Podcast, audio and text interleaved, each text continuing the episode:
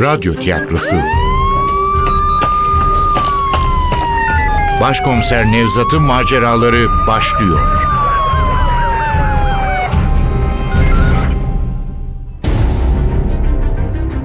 İstanbul Hatırası. Eser Ahmet Ümit. Radyoyu uyarlayan Safiye Kılıç. Seslendirenler Başkomiser Nevzat Nuri Gökaşan Leyla Barkın Nilgün Kasapbaşoğlu Efektör Ufuk Tangel Ses Teknisini Can Erdoğan Yönetmen Aziz Acar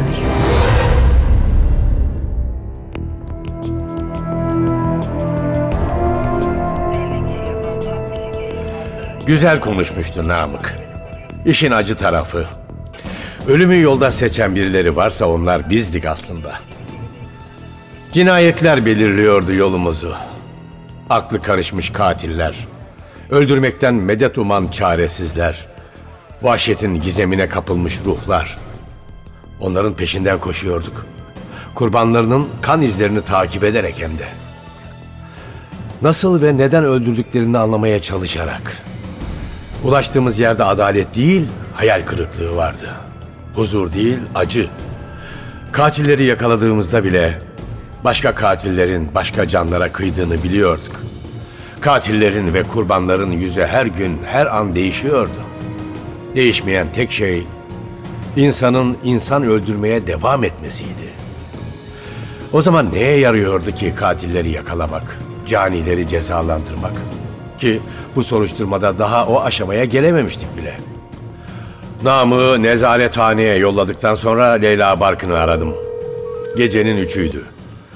Uyumuş olmalı diye düşünürken gergin bir sesle açtı telefonu. Alo Nevzat Bey. Ah kusura bakmayın rahatsız ediyordum. Bir şey mi oldu? Şey, Namık göz altında. Sustum. Nasıl bir tepki vereceğini bekledim. O da susmuştu. Ya şoka uğradığından konuşamıyor ya da açıklamanın benden gelmesini istiyordu. Ama daha fazla dayanamadı. Neler oluyor Nevzat Bey? Lütfen söyleyin kötü bir şey mi var? Belki biliyorsunuzdur. Sizinkiler eyleme çıkmışlar. Adem Yezdan'ın şirketine pankart asmak istemişler. Dersaadet'teki görevliler müdahale edince de kavga çıkmış. Kavga mı? Namık, Namık nasıl? İyi iyi, keyfi yerinde. Şey, Nevzat Bey, Namık'a kötü davranmazlar değil mi? Yok davranmazlar. davranmazlar. Ben ilgilenirim. Ne zaman serbest kalır? Bir terslik olmazsa yarın savcıya yollarız. Tabii sonrası savcılığın kararı. Bir şeye ihtiyacı var mıdır? Yiyecek, içecek. Bütün ihtiyaçlarını karşılarız. Kaygılanmayın. Kaygılanmayın diyerek kapatmıştım telefonu. Oysa kaygılanması için çok sağlam nedenleri vardı. Leyla'nın çok güvendiği bu polis ne yapar ederim de bu doktorun bir açığını bulurum diye düşünüyordu. Aslında Leyla'nın durumu da benden farklı değildi. Telefonda sesimi duyunca şoka uğramış gibiydi. Sevgilisinin gözaltına alındığını öğrendiğinde acaba endişeye kapılmış mıydı? Belki de Namık yanımızda diye açıkladığımda nefesini tutarak onu cinayet zanlısı olarak gözaltına aldık dememden korkmuştu. Telefonu yeni kapatmıştım ki Ali girdi içeri. Korumanın sorgusu tamamlanmıştı. Dersaadet binasında bulunduklarını, İSD'liler içeri girmek isteyince kendilerini savunduklarını söyleyecek oldular. Ama Ali kendine özgün ikna yöntemleriyle bu iki sert delikanlının ağzından söküp almıştı gerçeği. İşin aslı şöyleydi. Bizim Tilki Ercan bir muhbirini yerleştirmişti İSD'lilerin içine. Demek Adem Yezdan sandığımızdan daha çok önemsiyordu bu derneği. Böylece bu geceki eylemin yapılacağını önceden öğrenmişler. Ciplerini can kurtarana tek geçiş yeri olan caddeye çekerek Namıkların minibüsünü beklemeye başlamışlardı. Amaçları öteden beri hınç duydukları İSD'lilere iyi bir meydan dayağı çekmekmiş. Kendilerini öfkelerini o kadar kaptırmışlar ki peşlerinde olduğumuzu fark etmemişler bile. Bu ifadeler bizimkilerle desteklenince Namık ve arkadaşları ertesi gün savcılıktan salı verildi. Ama bu sonuç işimize hiç gelmiyordu. Beyaz minibüste kurbanların giysilerinden kalan iplikçik, ayak izi, parmak izi, kan örneği yani işimize yarayabilecek herhangi bir delil var mı? Bunları araştırmamız için bize en az 24 saat zaman gerekiyordu.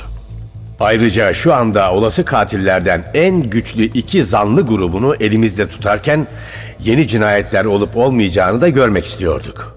Yani hem İSD'lilerin hem dersadetçilerin en az 24 saat daha elimizde kalması gerekiyordu.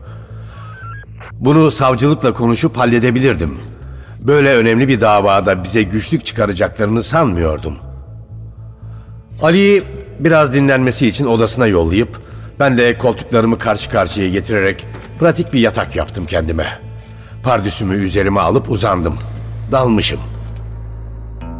Namık Evgenya'nın meyhanesine gelmişti. Her zaman benim oturduğum masaya yerleşmiş, hayran hayran sevdiğim kadına bakıyordu. Herif meğerse Leyla Barkın'a değil de bizim Evgenya'ya aşıkmış. Sonra bir başka rüya. Leyla bizim demirin bahçesine giriyordu. Yanında da bir çocuk sesleniyordum, duymuyorlardı. Hızla yaklaşıyordum arkalarından. Leyla Hanım diye sesleniyordum. Sadece çocuk dönüp bakıyordu. Hemen tanıyordum onu. Yekta'nın oğlu Umut. Şaşkınlıkla duraksarken Leyla da çeviriyordu başını. Beni görünce gülümsüyordu. Merhaba Nevzat Bey, gelin sizi oğlumla tanıştırayım diyordu. Üç yıl önce ölen Umut, yüzünde tuhaf bir ifadeyle elini uzatıyordu bana. Uzattığı eli sıkmak istiyordum ama yapamıyordum. Elim boşluğu avuçluyordu. Başımı kaldırınca Leyla'nın gözlerinden Handan bakıyordu yüzüme. Ne yaptın Nevzat unuttun mu? Biz üç yıl önce öldük diyordu. İrkilerek uyandım. Dışarıda güneş doğmuştu. Güçlükle doğruldum uzandığım koltuklardan. Galiba sırtım yine ağrımaya başlayacaktı. Zeynep'ten aldığım yedek ağrı kesiciyi bardakta kalan bayat suyla mideme gönderdim. Lavaboya gittim, yüzümü yıkadım. Bir sıkıntı vardı içimde. Uykumu alamadığım için mi, ayılamadığım için mi? Belki temiz hava iyi gelirdi. Uzun gecenin ağırlığını taşıyan bu odadan, bu koridorlardan, emniyet binasından çıkmak istedim. Ali'nin odasına indim, yoktu. Nereye gitmişti bu çocuk? Alt koridordaki nöbetçiye sordum. Nezarethaneye indi başkomiserim. Ne yapıyor orada? Uyuyor. Uyuyamamış. Girişte sol taraftaki hücrede boş bir yatak var. Oraya uzandı. Allah iyiliğini versin Ali. Kapı aralıktı. İçeri süzüldüm. Bizimki sanki kuş tüyü döşekte yatıyormuş gibi tahtanın üzerine rahatça uzanmış, mışıl mışıl uyuyordu. Kıyamadım köfte oru uyandırmaya. Üzerine örttüğü deri ceketinin cebinden arabanın anahtarını alıp çıktım. Ali'nin arabasına atlayıp her dakika, her saniye yeni araçların katılımıyla yoğunlaşan, en fazla yarım saat sonra tümüyle tıkanacak olan çevre yolundan Yeditepe'nin en yükseğine Edirne Kapı'ya yöneldim. Sivil ekiplerimizin yerinde olup olmadığını görmek istiyordum. Edirne Kapı'dan sanki Fatih Sultan Mehmet'in topları tarafından daha dün dövülmüş gibi darmadağın olmuş surların arasından geçerek Eskişehir'e girdim. Ağır ağır akan taşıtlarla birlikte veznecilere yöneldim. İstanbul Belediye binasının önünden geçerken çaldı telefonum. Topkapı Müzesi'nin müdüresi arıyordu. Gece yarısı yaptığımız konuşma kaygılarını gidermemiş olmalıydı. Ah, buyurun, günaydın Leyla Hanım. Günaydın Nevzat Bey. Ee, kusura bakmayın sabah sabah rahatsız ediyorum sizi ama namı çok merak ediyorum. Yapmayın Leyla Hanım. Bakın boş yere üzüyorsunuz kendinizi. Dedim ya, Namık Bey'in rahatı yerinde. Ee, sizden rica etsem beni görüştürür müsünüz? Mümkün değil. Yasalar buna izin vermiyor. E, Sadece avukatı görüşebilir. Aa, e, avukat görüşebiliyor demek. E, tamam o zaman avukat arkadaşları yollayayım bari. Ama bu da yetmedi. Sanırım bütün içten davranışlarının altında büyük bir güvensizlik yatıyordu. Belki Namık'ın geçmişte polislerle yaşadıkları yüzünden, belki de daha önemli bir nedenden.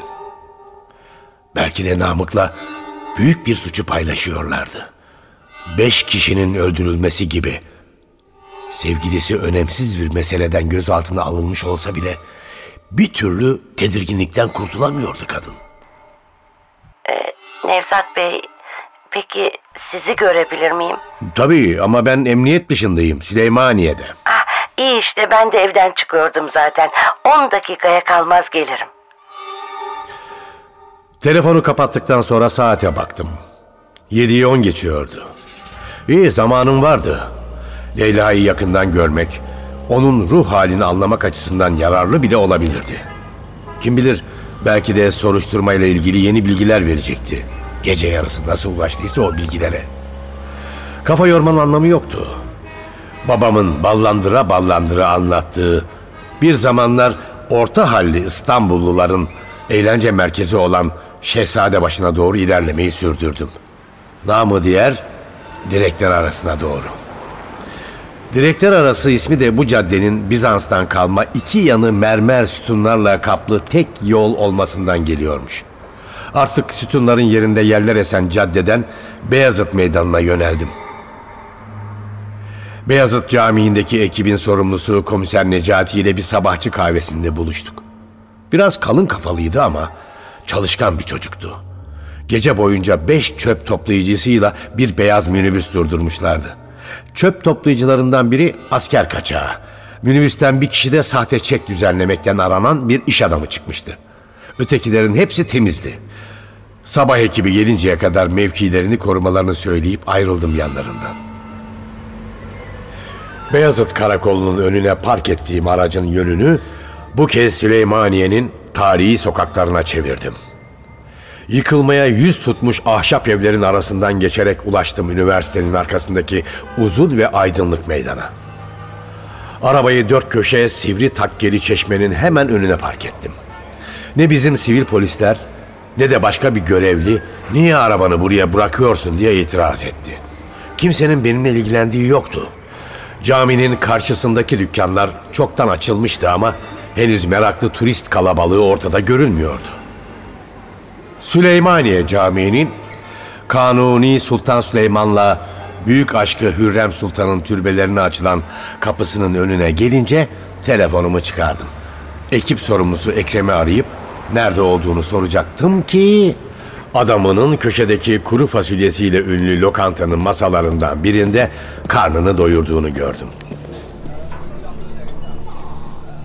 Afiyet olsun. Ne bakıyorsun öyle şaşkın şaşkın? Hadi bana da bir çorba ısmarla. İlk şaşkınlığını atlatır atlatmaz ekmeğini kaşığını bırakıp sözlü raporunu vermeye girişti. Süleymaniye'nin etrafında gece sakin geçmişti. Sekize yakın çöp toplayıcısı çevirmişlerdi. Şahısların hiçbirinde kuşkulu bir durumla karşılaşmamışlardı. Çoğu çingene olan bu vatandaşlarımızın ekmeklerini çöpten çıkarmaktan başka amaçları yoktu. Şüpheli araca gelince bırakın beyaz renkli olanını siyah, mavi, kırmızı ilaç için tek bir minibüs bile geçmemişti bu civardan. Yapacak bir şey yoktu. Çorbalarımızı kaşıklamaya başladık. Mercimek çorbası enfesti. Biraz limon, biraz kırmızı biber ekleyip taze francalayı da yanına katık edince şahane bir kahvaltı çıktı ortaya. Bir tas çorbayla doymayan genç irisi Ekrem'in ikincisini de iştahla mideye indirmesini zevkle izledikten sonra onu işinin başına yollayıp tatlı tatlı yakan Mayıs güneşinin altında mayışmaya başlıyordum ki Leyla Barkın'ın üzerime düşen gölgesiyle toparlanıverdim. Yüzü solgun, gözleri çökmüştü. İlk kez onu bu kadar berbat bir halde görüyordum. Sanki bir gecede yaşlanmış gibiydi. Ah, buyurun Leyla Hanım. Ah, şöyle oturun. Karnınız aç mı size bir şeyler söyleyelim. Ah yok Nevzat Bey yemek yiyecek halim yok. Siz Namık'tan haber verin nasıl iyi mi? Ah, Telefonda da söylediğim gibi gayet iyi. Benden bir şey gizlemiyorsunuz değil mi? Yok canım Niye gizliyim? Namık Bey gerçekten çok iyi. E, kavga dediniz. E, yarası beresi yok değil mi? Sapa sağlam vallahi. Ama rakibi Ercan için aynı şeyi söyleyemem. Ay bakmayın Namık'ın öyle dik dik konuştuğuna. Kendini Che Guevara zannedecek kadar hayalcidir. O yüzden hala derneğin gençleriyle gece yarıları eyleme çıkıyor böyle. Ama Che'den çok Gandhi'ye benzer. Vallahi Gandhi Namık gibi kavga edebilseydi Hindistan'daki İngiliz subaylarının çoğu burnu kırık gezerdi. Ay kendini savunmuştur. Yoksa karıncayı bile incitmez. Eh, siz daha iyi tanıyorsunuz. Öyle diyorsanız öyledir. Size söylemeyi unuttuğum bir şey var. Belki önemli değildir ama bilmenizi istedim. Öyle mi? Nedir? Akşam hiç uyuyamadım. Oturup olanları düşündüm. Dün o korkunç paket geldi ya. Zavallı Fazlı Gümüş'ün öldürüldüğünü öğrendim ya. Bunun Necdet'in ölümüyle de ilgisi olabileceğini düşündüm. Çünkü Necdet Fazlı'yla da tanışırdı. Ee, Siz de Necdet'le Mukadder Kınacı'nın birbirlerini tanıdığını söylemiştiniz. İşte bunlar aklıma gelince Necdet'le yediğimiz son yemeği hatırladım. Daha doğrusu Necdet'in o geceki tavrını. İlk buluştuğumuzda bana İSD'nin dersadet hakkında açılacak davaya katılıp katılmayacağını sormuştu. Bilgi vermek istemediğim için geçiştirmiştim. O da üstelememişti. Ama ama sonra hiç beklemediğim bir şey yaptı. Yeniden birlikte olmayı teklif etti. E, Evet biliyorum. Bunu anlatmıştınız. Evet anlattım. Fakat bunu beklemediğimi söylemedim. Oysa teklifini çok yadırgamıştım. Çünkü çünkü Necdet'in beni sevdiğini, yeniden birlikte olmak istediğini hiç sanmıyordum. E, Demek ki istiyormuş. Teklif ettiğine göre. Hayır, istemiyordum. Bundan nasıl emin olabilirsiniz ki? Kadınlar Nevzat Bey. Ama başka bir olay daha yaşamıştık. Ee, Bu yemekten çok önce. Ben biraz, biraz kıskancımdır. Bir gece hiç yüzünden Namık'la kavga etmiştim. Gece yarısı öfkeyle fırlayıp çıkmıştım evden. Üniversiteden arkadaşların takıldığı bir bar var. Oraya gittim. Necdet de oradaydı. Halimi görünce üzüldü. Yardım etmek istedi. Samimiydi. Benim aklım başımda değildi. Kendimi içkiye verdim. Ah, Aslında çok da içemem. Birkaç kadeh sonra zil zurna sarhoş olmuştum. Necdet evine götürdü beni. İstese... istese her şeyi yapabilirdi. Ama son derece kibar davrandı. Bırakın tacizi, rahatsız edici hiçbir davranışta bile bulunmadı. Ertesi sabah uyandığımda o çoktan işine gitmişti. Hatta kapı çalındı.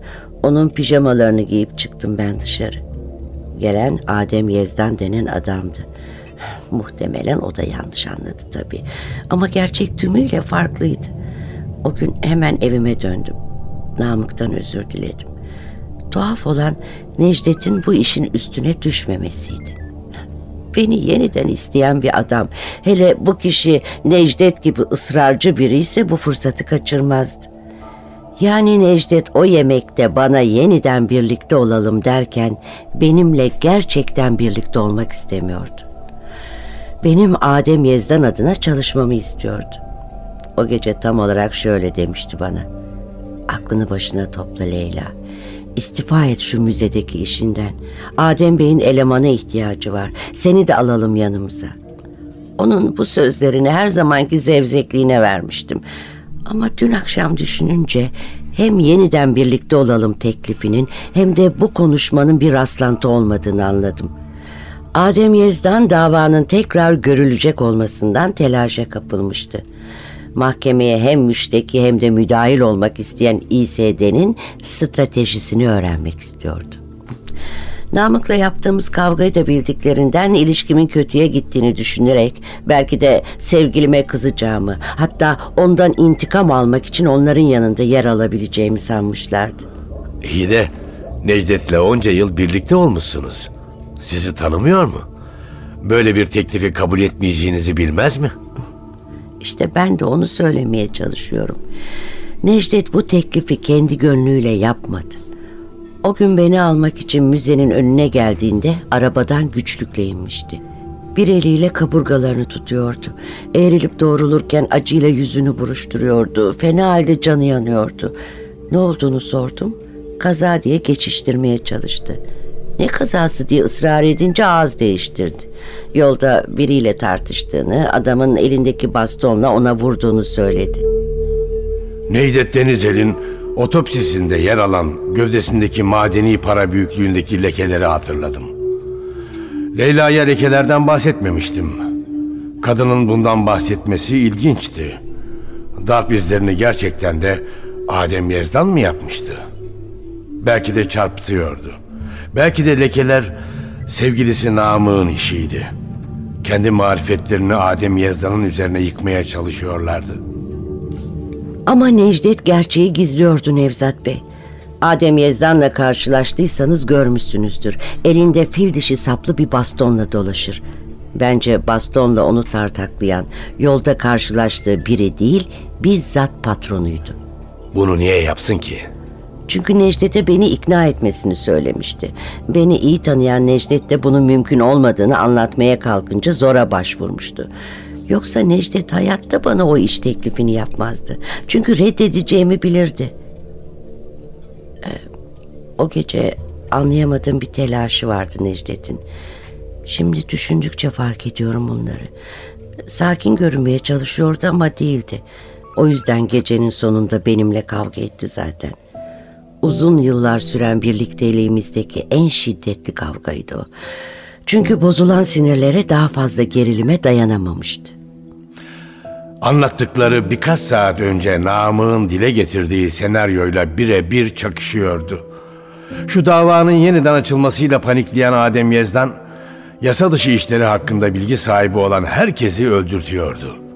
Ve suçu da İSD'nin üzerine yıkmak için kurbanların ellerine birer sikke yerleştirip tarihi mekanlara bırakıyordu. İlk kurban da Necdet olmuştu. Tabii bu netlikle dile getirmemişti Leyla.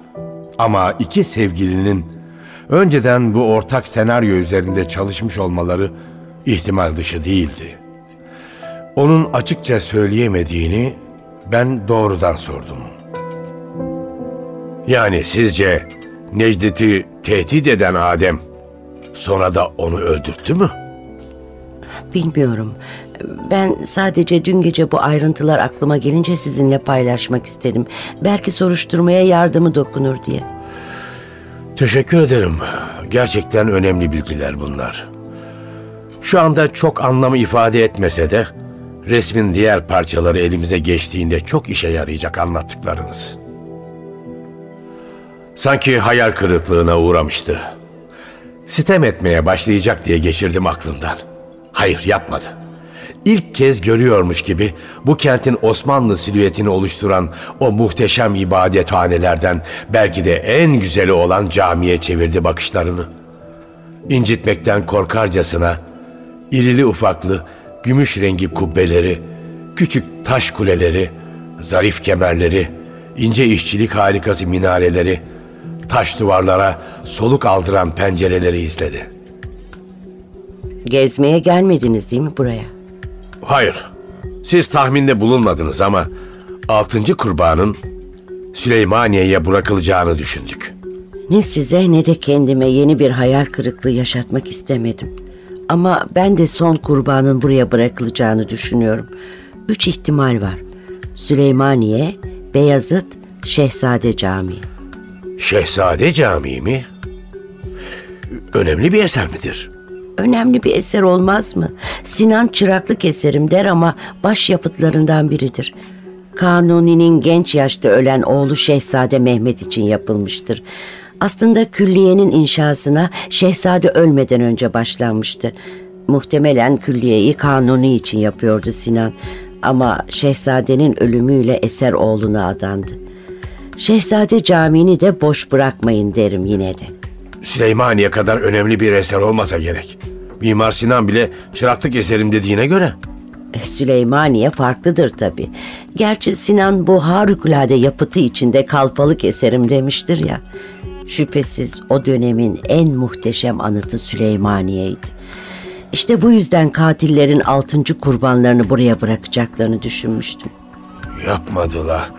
Belki de yapamadılar. Niye? Burada önlem aldığınızı mı gördüler? Belki.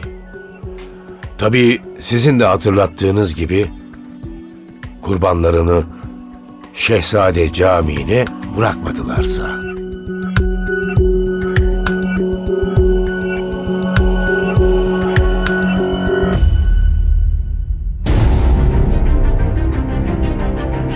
İstanbul Hatırası Eser Ahmet Ümit. Radyoyu uyarlayan Safiye Kılıç. Seslendirenler Başkomiser Nevzat Nuri Gökaşan Leyla Barkın Nilgün Kasapbaşoğlu Efektör Ufuk Tangel Ses Teknisini Can Erdoğan Yönetmen Aziz Acar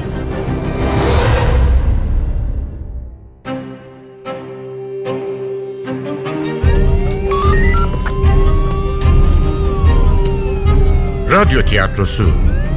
Başkomiser Nevzat'ın maceraları